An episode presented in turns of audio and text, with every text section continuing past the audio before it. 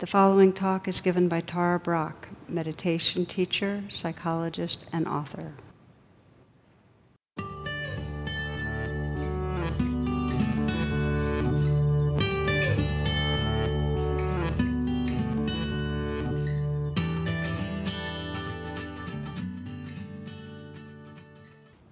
Namaste.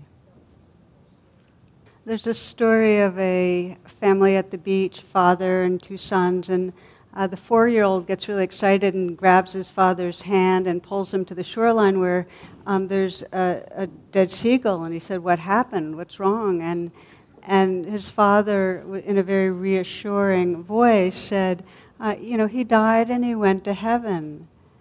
And the boy looked puzzled and he said, "So did God throw him out? Did he throw him back?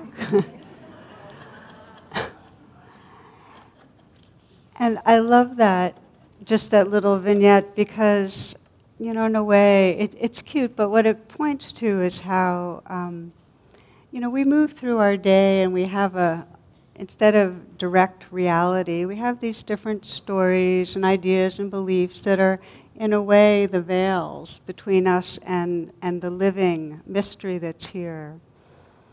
And so, a, a very integral part of any path of waking up is really examining those veils, really sensing is this, is this real? What's happening here? There's a, a beautiful little set of lines from Hildegard of Bingen, and she writes, we cannot live in a world that is not our own, in a world that's interpreted for us by others. An interpreted world is not a home. Part of the terror is to take back our own listening, to use our own voice, to see our own light. So there's something about this sense of an interpreted world that really rings true to me. That, um, that the terror and the true adventure is to be able to see past the veils of whether it's handed by our, over to us by our culture or the beliefs we constructed early on that are really shaped by fear and shaped by wanting. Can we see past it? And in the Buddhist teachings, this capacity for inquiry, this, this interest in wanting to know reality, investigation, it's considered a real key facet of spiritual awakening. In fact, in, in Buddhist psychology, um, it's described as one of the key factors of enlightenment, this, this quality of investigating to reveal truth this question, you know, what is this really, this life? One of my favorite phrases in Pali is ehipassiko, and it means come see for yourself. And it was described that in the Buddha's life, he would, you know, there's many, many teachings about how things are, but over and over again, he'd say ehipassiko, that we, that we need to pay attention directly to our own experience. The only freedom that's possible is when each of us looks directly. He said, Don't take my word for it. Ehipassiko. So the traditional metaphor then is taking, being in a dark room and taking a light and shining it on the on whatever's in the room, and so that if you don't have a light, you keep bumping against the furniture and hurting yourself, but once you shine a light, you can see what's there. And the understanding being that if we have a lot in our unconscious mind, if we don't see behind our interpretations, um, we'll keep repeating the same patterns. And how many of us know that? Know in our own lives how, whether it's an addictive pattern that we just haven't looked under, of over consuming or distracting ourselves in some way or overworking, or whether it's a pattern of pushing people away with our judgment or our demands, or being defensive, whatever it is. Trance exists, this reactivity exists because it's not examined. so one of the stories that I've, I've liked is uh, it's a story about Lester Levinson, who was the founder of the Sedona method. And as it happened, when he was in his 40s, he became very, very sick. He had heart failure and colon cancer and a number of other difficulties. And at one point, his doctor basically sent him home from the hospital to die. He said, Don't move around a lot, and you're going to die anyway. But he didn't say it quite like that, but that was what it was. So Lester began reflecting because he was an incredibly educated guy. He, he had uh, studied all the world philosophies and so on, and he started saying, Well, where did it get me? Where did all this intellectual knowledge get me? And so he decided to drop his interpreted world in a way and just directly ask his body you know, what are you believing? Really shine a light. What, what's, what is the core interpretation? What are you believing? Kind of asked the sickness in him.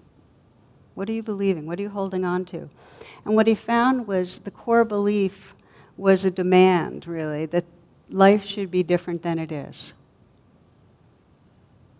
There was this pervasive, at the hub sense it's not the way it should be, it should be different.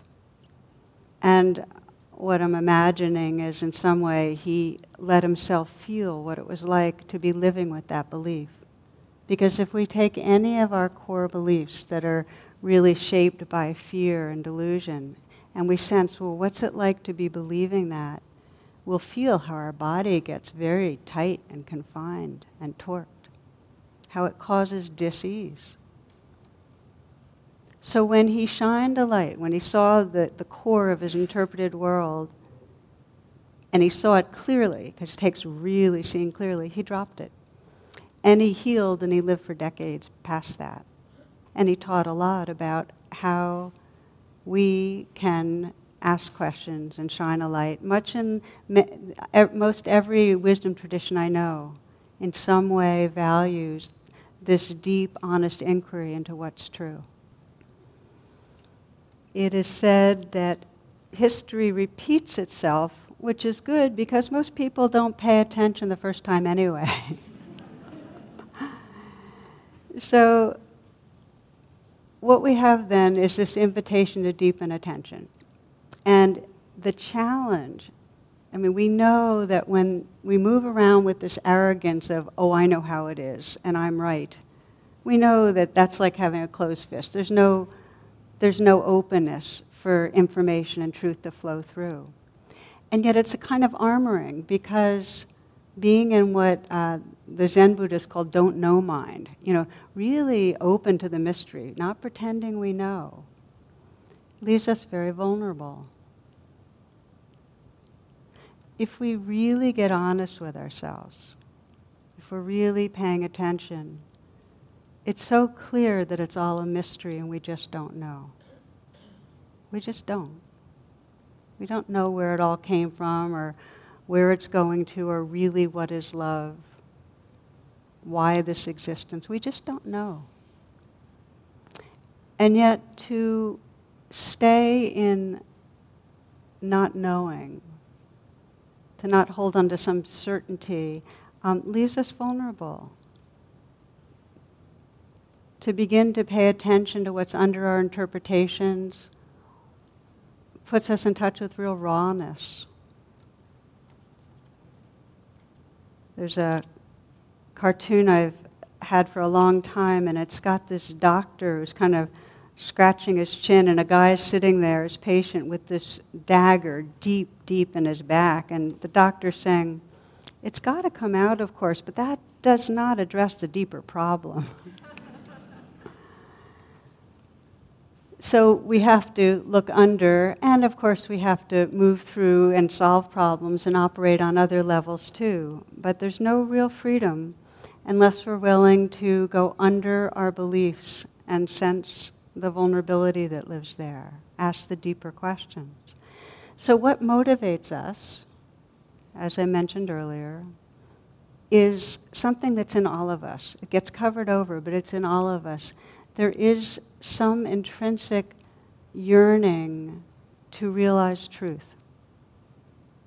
There is that yearning to, in some way, inhabit our wholeness, sense the wholeness of being. So we need to begin to energetically take a look. Let me ask you to reflect for a moment, if you will, as we do often here, just to close your eyes.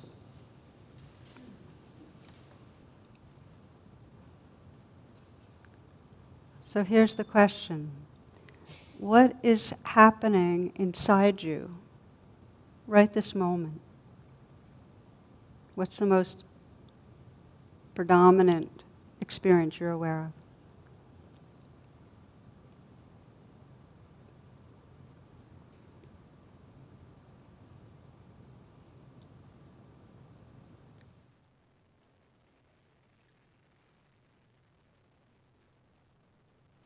Now you can keep paying attention, but you might also notice and consider what happened when I asked that really simple question. What happened when I asked you what you were aware of? What was happening inside? You might notice that the power of a question is that it energizes and directs and deepens our attention. It arouses energy. So, this is the spirit of inquiry that we are asking questions that bring our attention to what's going on right here and now. Now, I want to name, before we go on, because we're going to explore some, I'm going to have you explore in your own life how to bring alive inquiry and investigation. But I feel like it's important to say what investigation is not. Many of you are familiar with RAIN. Recognize, allow, investigate with intimate attention, and that those recognizing, allowing, investigating actually reveal a very different sense of who we are when we fully experience that. And often I find that the investigate part of RAIN is misunderstood. So I want to just take a little bit of time because anything, any form of investigation that takes you away from the present moment, from direct experience, is not the wise investigation I'm talking about on the spiritual path. It could be another kind of investigation and useful in other ways. But it's not the investigation that will reveal the nature of reality and the truth of who you are. Okay? So, what that means is it's not a process of incessant figuring out, okay, I am feeling this clutch in my chest because um, of what happened when I was younger and how my father treated me when I came up with the wrong answer, and then I remember at the dinner table that my mother got it. It's not that, okay? It's not that kind of analytic, this happened because of that happening. And it's not answering an abstract question of why. You know, why is the world the way it is? Some of you might remember there's so many of these stories of new monks in monasteries, and in one of them, uh, a novice monk asks the, the Roshi, you know, well, what happens after we die? And, you know, this old monk says, I don't know. And, and the, the young novice got really agitated and he said, I thought you were a full monk. He said, I am a monk, but not a dead one. know? But you understand, it's, it's inquiry into what's actually here, not a kind of a hypothetical interpretation about life. So it's also not about when we ask a question, it's not about getting a right answer. It's a process. When you're investigating, you're just bringing your interest to notice what's happening. If there's a sense that you should be getting to something, that actually interferes with the integrity of the process. My illustration uh, Charlie Brown and Linus and Lucy are lying on a grassy mound, and Lucy points to the sky. She said, Use your imagination. If you do, you can see lots of things in cloud formations. What do you think you see, Linus? Linus says, Well, those clouds up there look to me like a map of the British Honduras on the Caribbean. That cloud looks like a little like the profile of Thomas Eakins, the famous painter and sculptor. And that group of clouds over there gives me an impression of the stoning of Stephen. I can see the Apostle Paul standing to one side. Lucy says, Uh huh, that's very good. What do you see in the clouds, Charlie Brown? Well, I was going to say I saw a ducky and a horsey, but I changed my mind.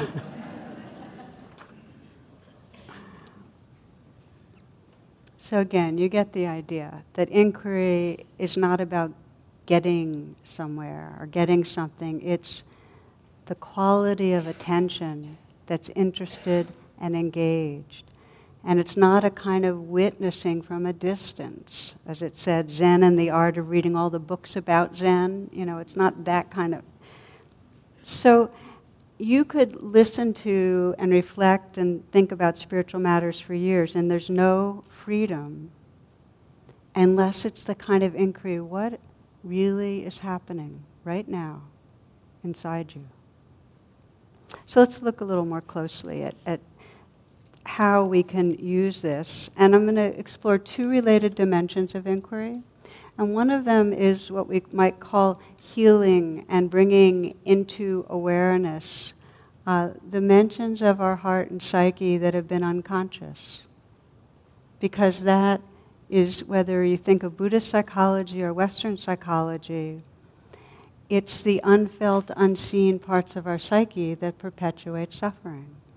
So, how do we begin to shine a light and, and sense the beliefs that have been there that have absolutely affected our capacity for intimacy? How do we begin to say real but not true to the beliefs that have had us turned on ourselves or mistrusting others? How do we begin to unearth that?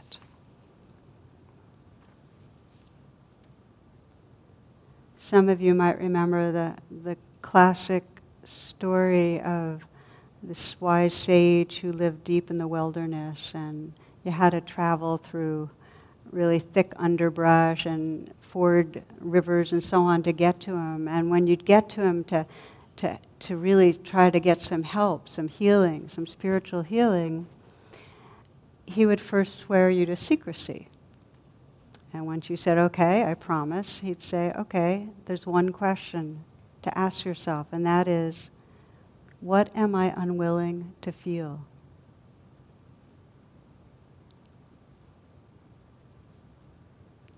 What are we unwilling to feel? You might even try that question on just right now and just sense, right this moment.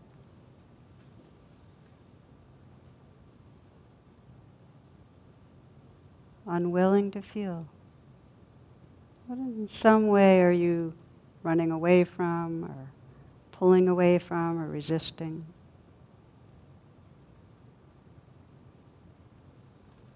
For some, it's the fear in our body that we just haven't been willing to acknowledge or befriend. It's there for most of us, it's just part of our survival equipment. But we're not so willing to feel it. For many, there's a, a layering of shame, of of in some way feeling personal failure that we haven't held with compassion. Or maybe if we really stay put, we'll find a loneliness that we haven't wanted to come face to face with. Or maybe it's an anger that we haven't given ourselves permission to feel. The challenge is that when we're unwilling to feel something, those energies then control us in a sense. They shape our experience and they actually are what we get identified with. The thing we're most unwilling to feel, that we're running from, is hitched in a deep way to our sense of identity. That loneliness or that anger or that shame.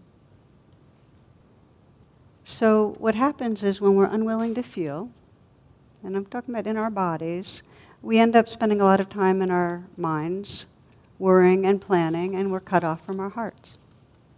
So it's a really powerful inquiry. I hope you're getting a sense of that. That and, there's many different ways you can language it. It doesn't have to be what are you unwilling to feel. It might be what are you a- what is really asking for your attention, or just the simplest version I offered before.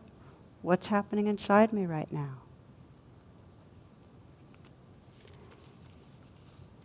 There's a beautiful teaching by Krishnamurti, a spiritual teacher no longer alive, that one of the, that the deepest expression of love, or the most core expression, is purely our attention.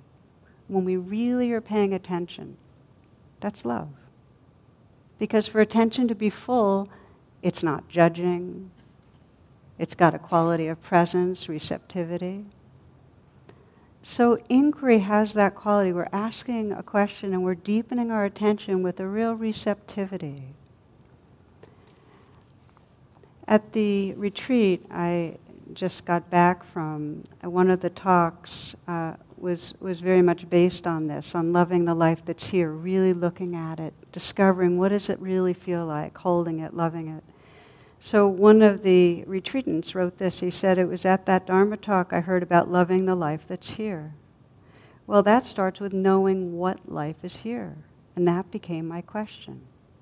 What life is here now? And what life is here now? And right now, what life is here? That inquiry, repeated like a mantra, seemed to gradually open the highway from my heart to my brain and stuff started showing up.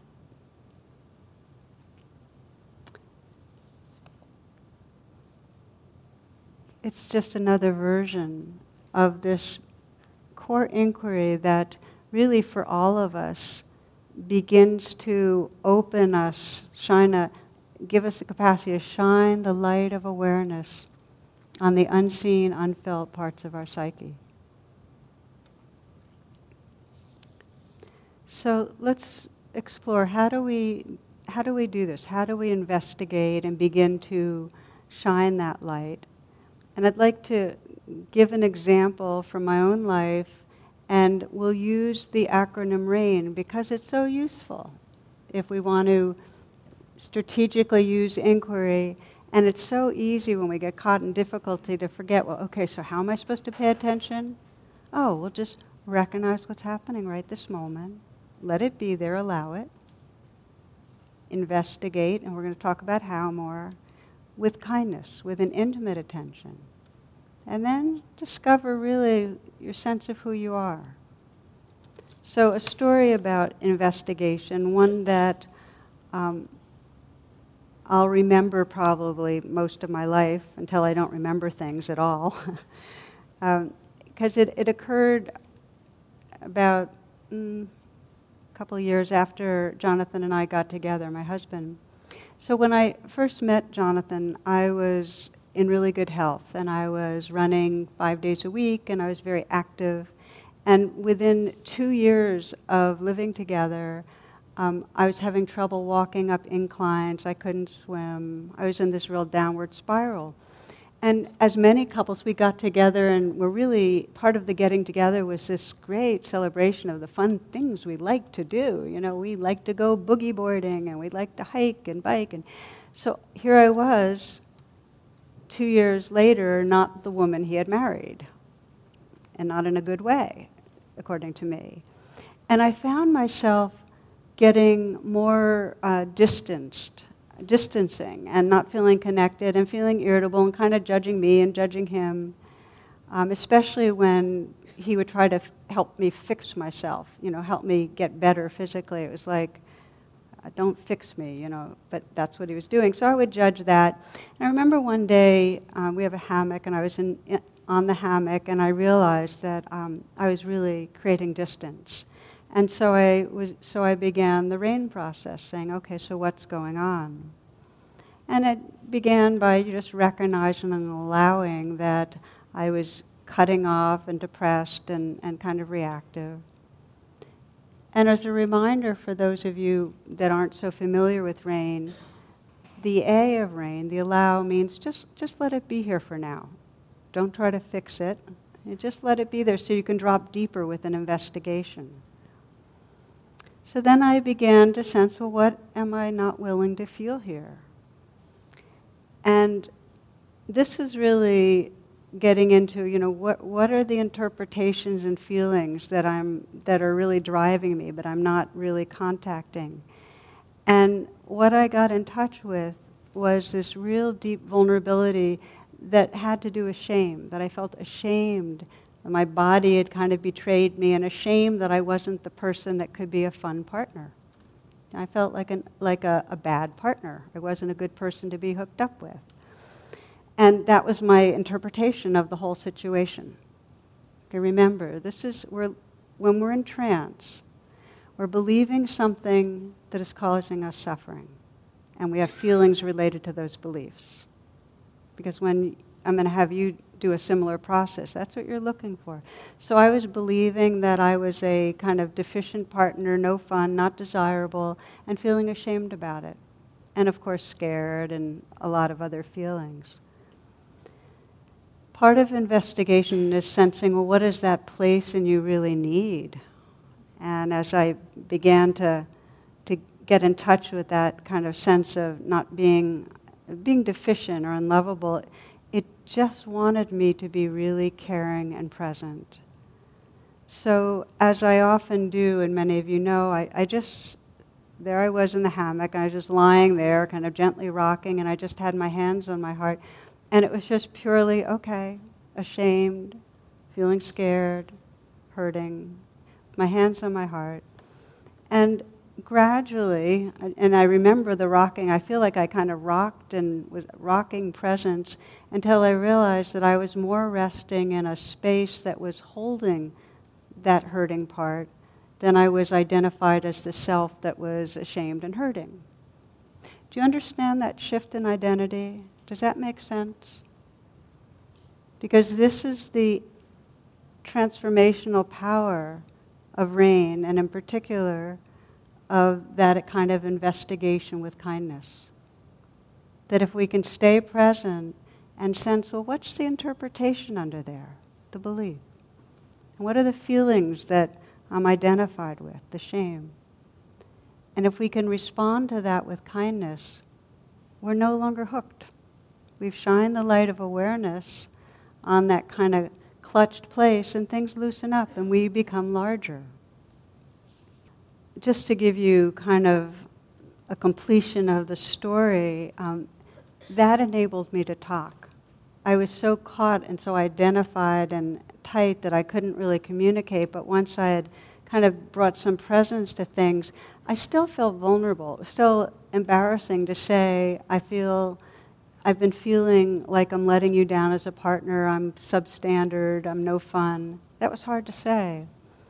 And he was able to say, I've been feeling so powerless and deficient that I haven't been able to help you, that I felt like I don't do it right, or, you know, so we could just confess what was hard. And of course, it opened up a, a whole different level of intimacy that has continued to unfold. That again is the gift of investigation what is unseen and unfelt not only prevents us from being intimate with our own lives, but it blocks us with each other. We're not living from a whole place.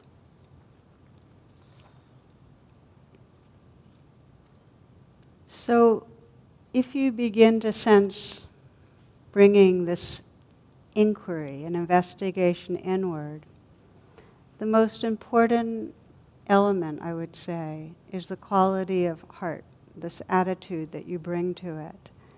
That it's a very gentle attention. If you're digging, if you're aggressive, if there's judgment, it won't work.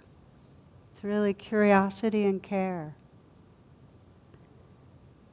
I sometimes think of the parts of ourselves that have been outside of the light of awareness, those interpreta- fear based interpretations and that pain as wild and shy creatures that are kind of living in the woods, and we want them to come out into the field where the light is, and we're saying, okay, what, what wants attention? What am I unwilling to feel? And we're kind of inviting that, those creatures out. And if we do it with a quality of acceptance and kindness, if there's a sense of safety, what's there will unfold itself some. Makes me think of um, the field biologist George Schaller.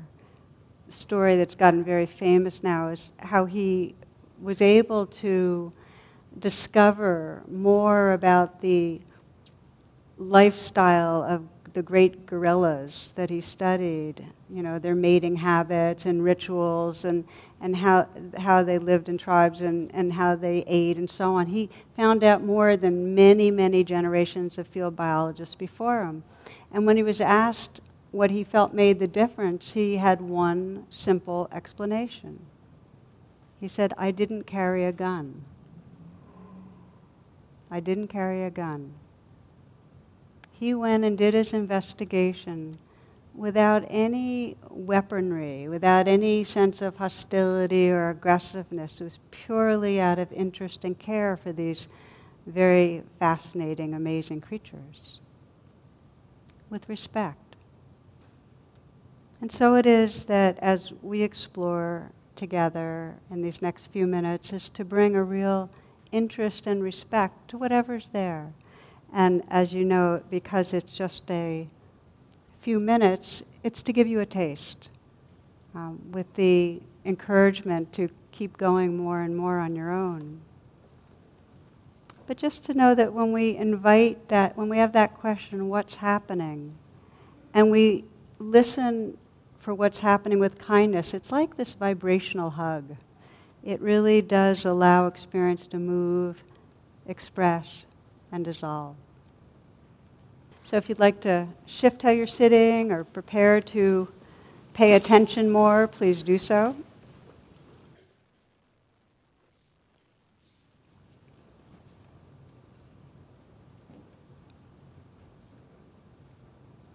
Let your attention go inward and take these moments of pausing. Let them be moments of arriving in your body and feeling your breath.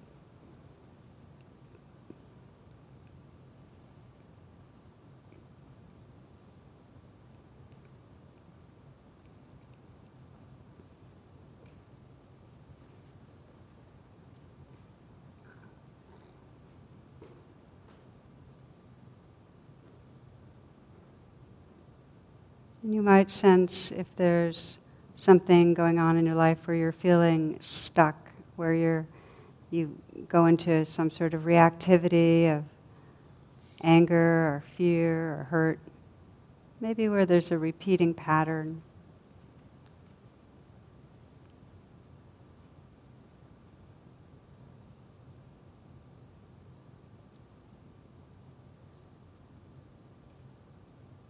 And probably for the sake of this exercise, I wouldn't pick something where you feel that there's real deep trauma under it.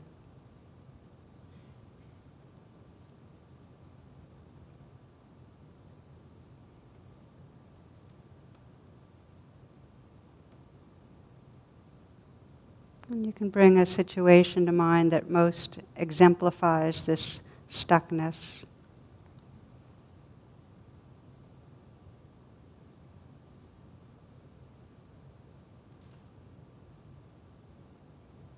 Where you feel your emotions get triggered in some way, where you go into a kind of trance of reactivity.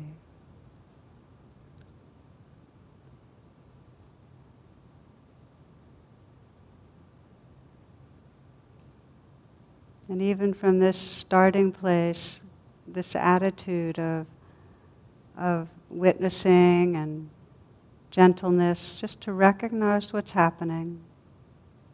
Okay, reactivity, fear, hurt, anger, whatever it is. And that's the R of rain. And then allow, just to let it be there for now. Just agreeing to have it be here.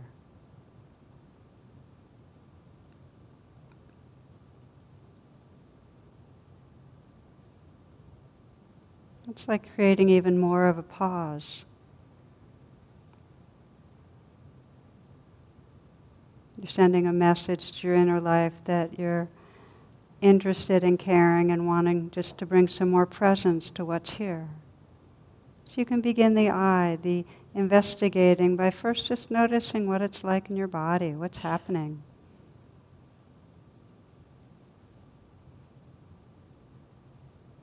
You might sense what you've been unwilling to feel, or what you've been kind of resisting or pulling away from that gets stirred up with this.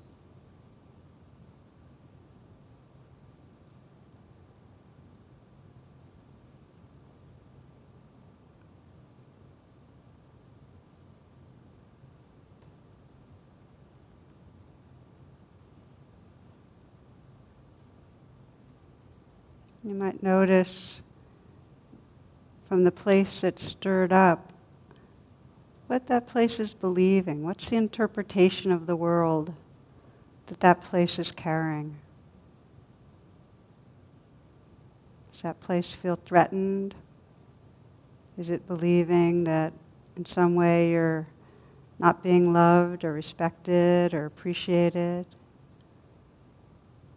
That you're being undermined? Or does it feel that you're in some way failing? What's the interpretation, the belief?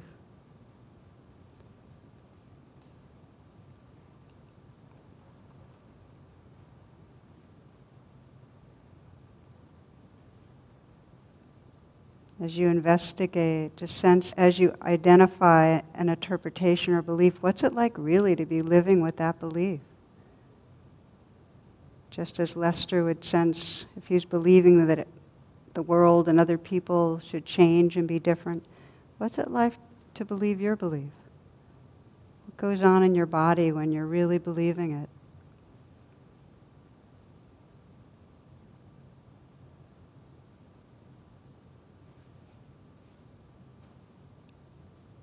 You might sense how your body is experiencing the worst part of this for you.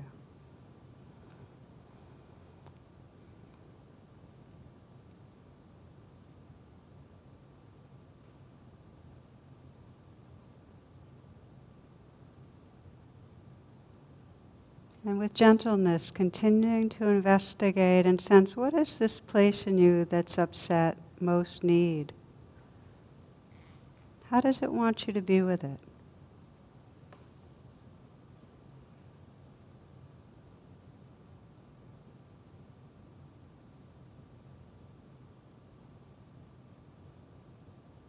This is where you can experiment this is investigate with kindness. You might offer some kindness. Just experimenting by offering what's needed.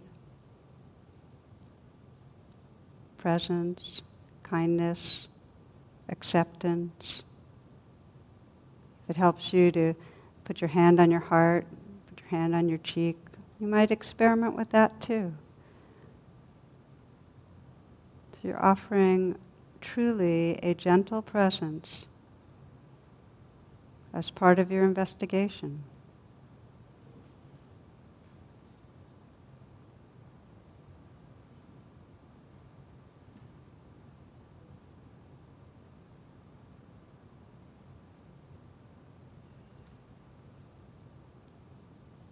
And as you offer this presence, just sense who are you if you're not believing the belief? Who are you if you're not living inside the interpreted world?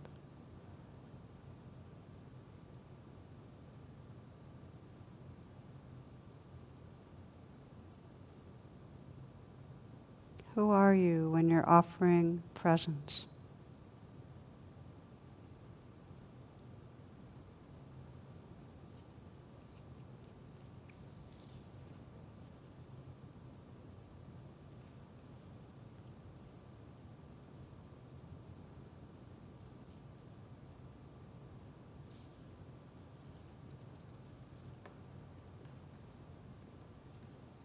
Just relaxing and resting in whatever you're sensing, that field of presence, of care. You can keep listening with your eyes closed, or if you'd like to, open your eyes. This investigation, as we begin to more actively engage, extends naturally to other people. Usually we go around just as we have an interpreted world inside and we have these beliefs we've been just subscribing in. Others are kind of static figures to us. We don't look so closely. So, in much in the same way as when we begin to investigate inside, we begin to sense, well, what's really going on for this person? And what does this person need?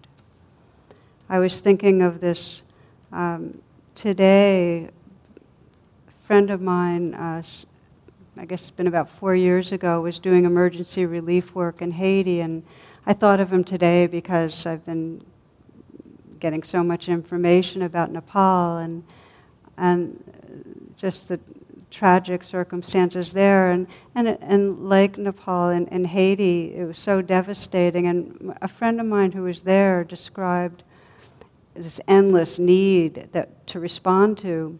But in one particular instance, he was accompanying a very old man with a broken hip to an emergency room. And for many hours, this man was in pain and he wasn't getting attention.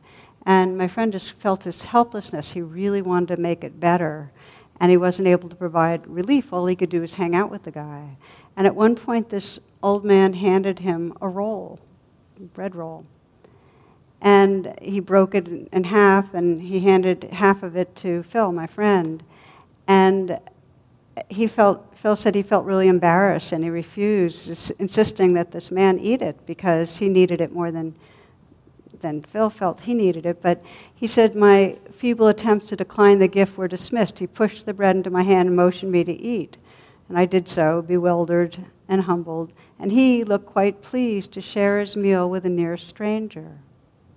And he writes, Moments like these continue to deepen my understanding of what it means to disarm myself, to set aside my intellectual firepower and self protective shield, and to enter into another's world, not to do for them, but simply be with them.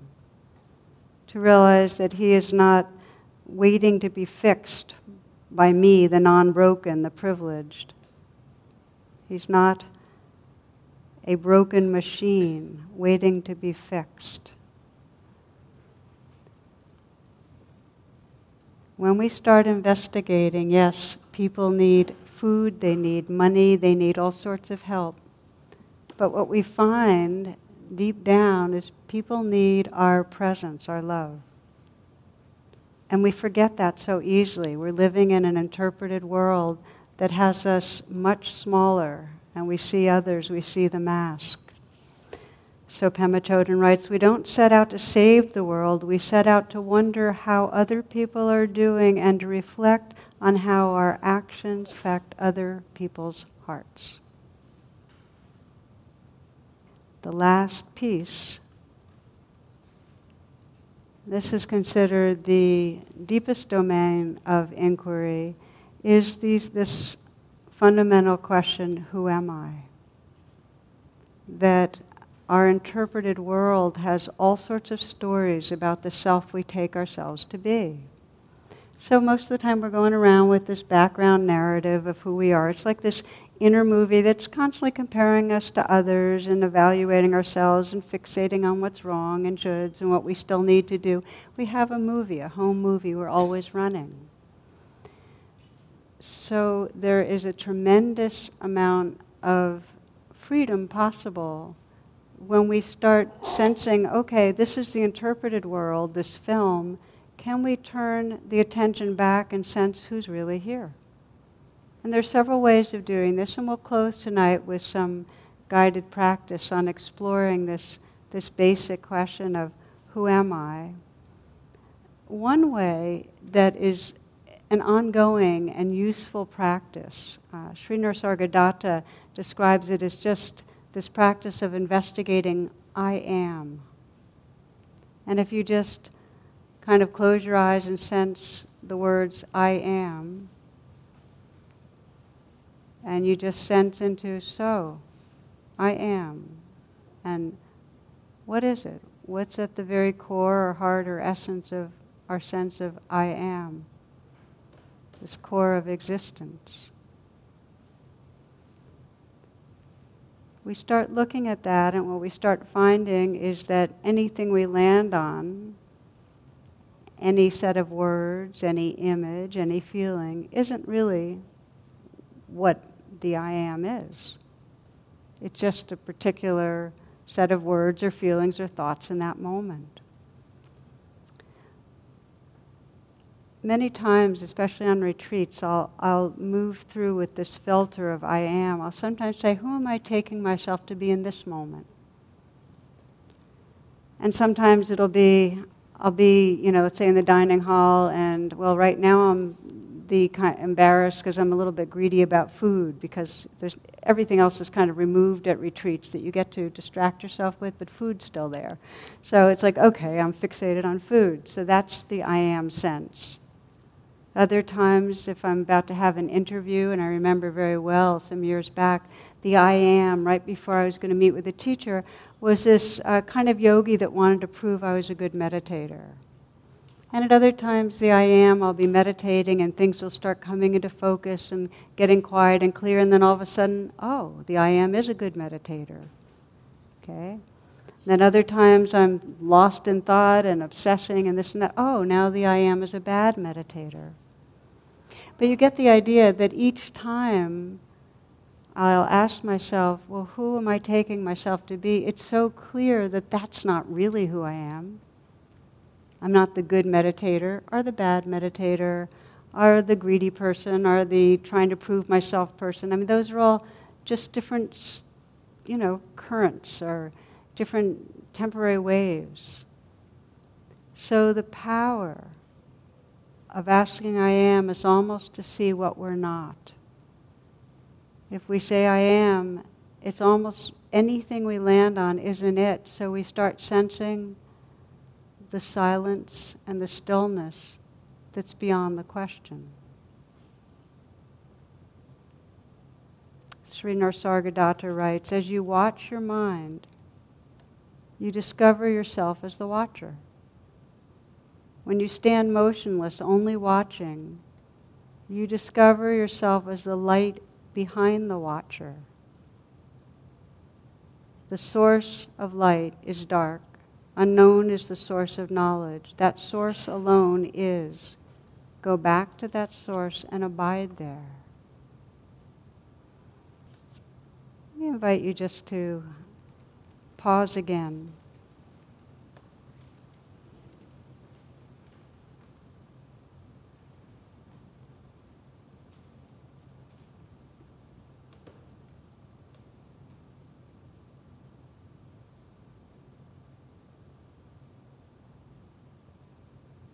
Again, just the words I am, just sense the basic existence of being right here.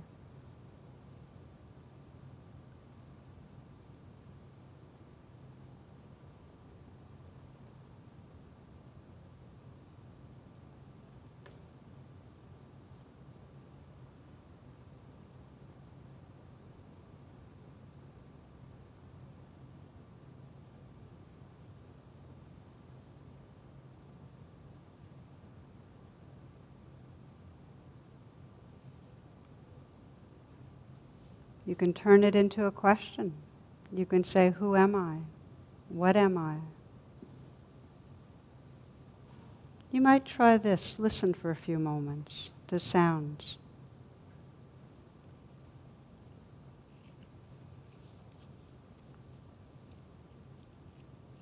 The close in sounds in the room.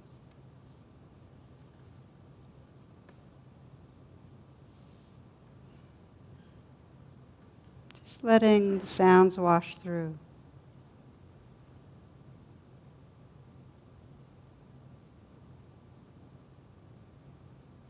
Sounds of these words and the spaces between sounds.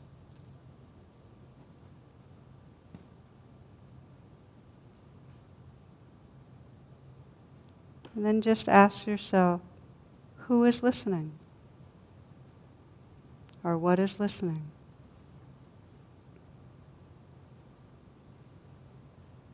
Just gently turn your attention back. Who's listening? What's listening? And then let go into whatever you notice.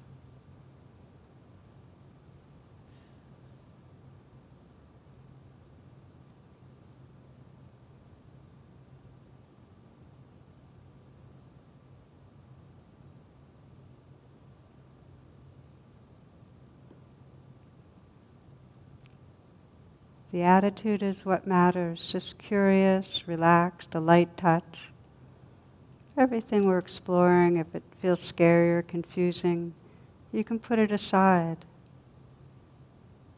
A lot of our investigation is at the level we've been exploring earlier, looking at the different waves of experience. But now we're looking really past the waves to the essence, this energy of beingness itself. Listening to the sounds right now, perhaps feeling the sensations in your body.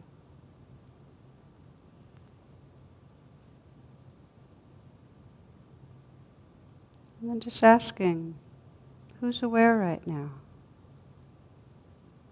What is aware?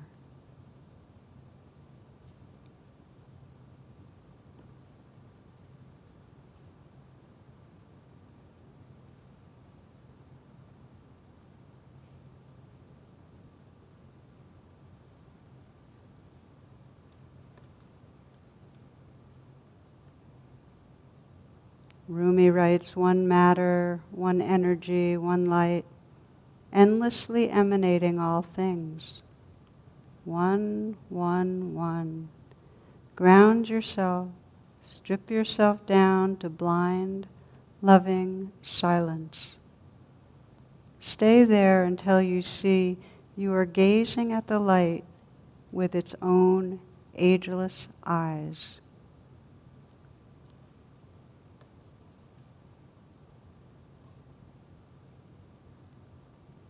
So we've been exploring together inquiry as a way of deepening attention, a way of revealing the truth of what is, going beyond our interpreted world. And if we begin to practice and explore it in daily life, it really turns our day into an adventure. We start being able to sense, well, what's really going on inside me or inside this other person? What's really happening? As Henry Miller put it, the moment one gives close attention to anything, even a blade of grass, it becomes a mysterious, awesome, indescribably magnificent world in itself. So we can bring this to our emotional tangles. Shining the light of awareness untangles, so we don't have to keep repeating the same patterns. We can bring it to others and discover a real sense of intimacy. And we can bring it in the deepest way, this inquiry of who am I, to our own being. So again, just as you've been, you can just keep the eyes closed. Remembering that inquiry always has to do with what's right here in this moment if we want to discover the nature of reality.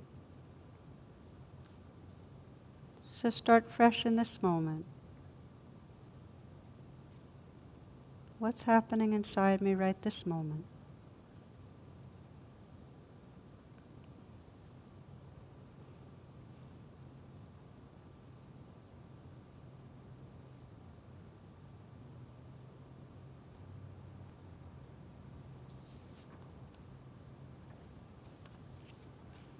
As you watch your mind, you discover yourself as the watcher. When you stand motionless, only watching, you discover yourself as the light behind the watcher. That light, that source alone is. Go back to that source, that light, and abide there.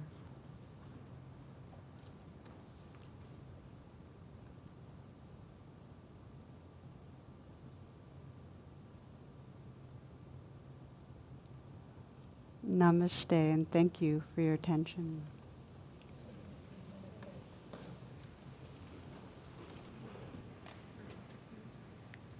The teaching you have received has been freely offered.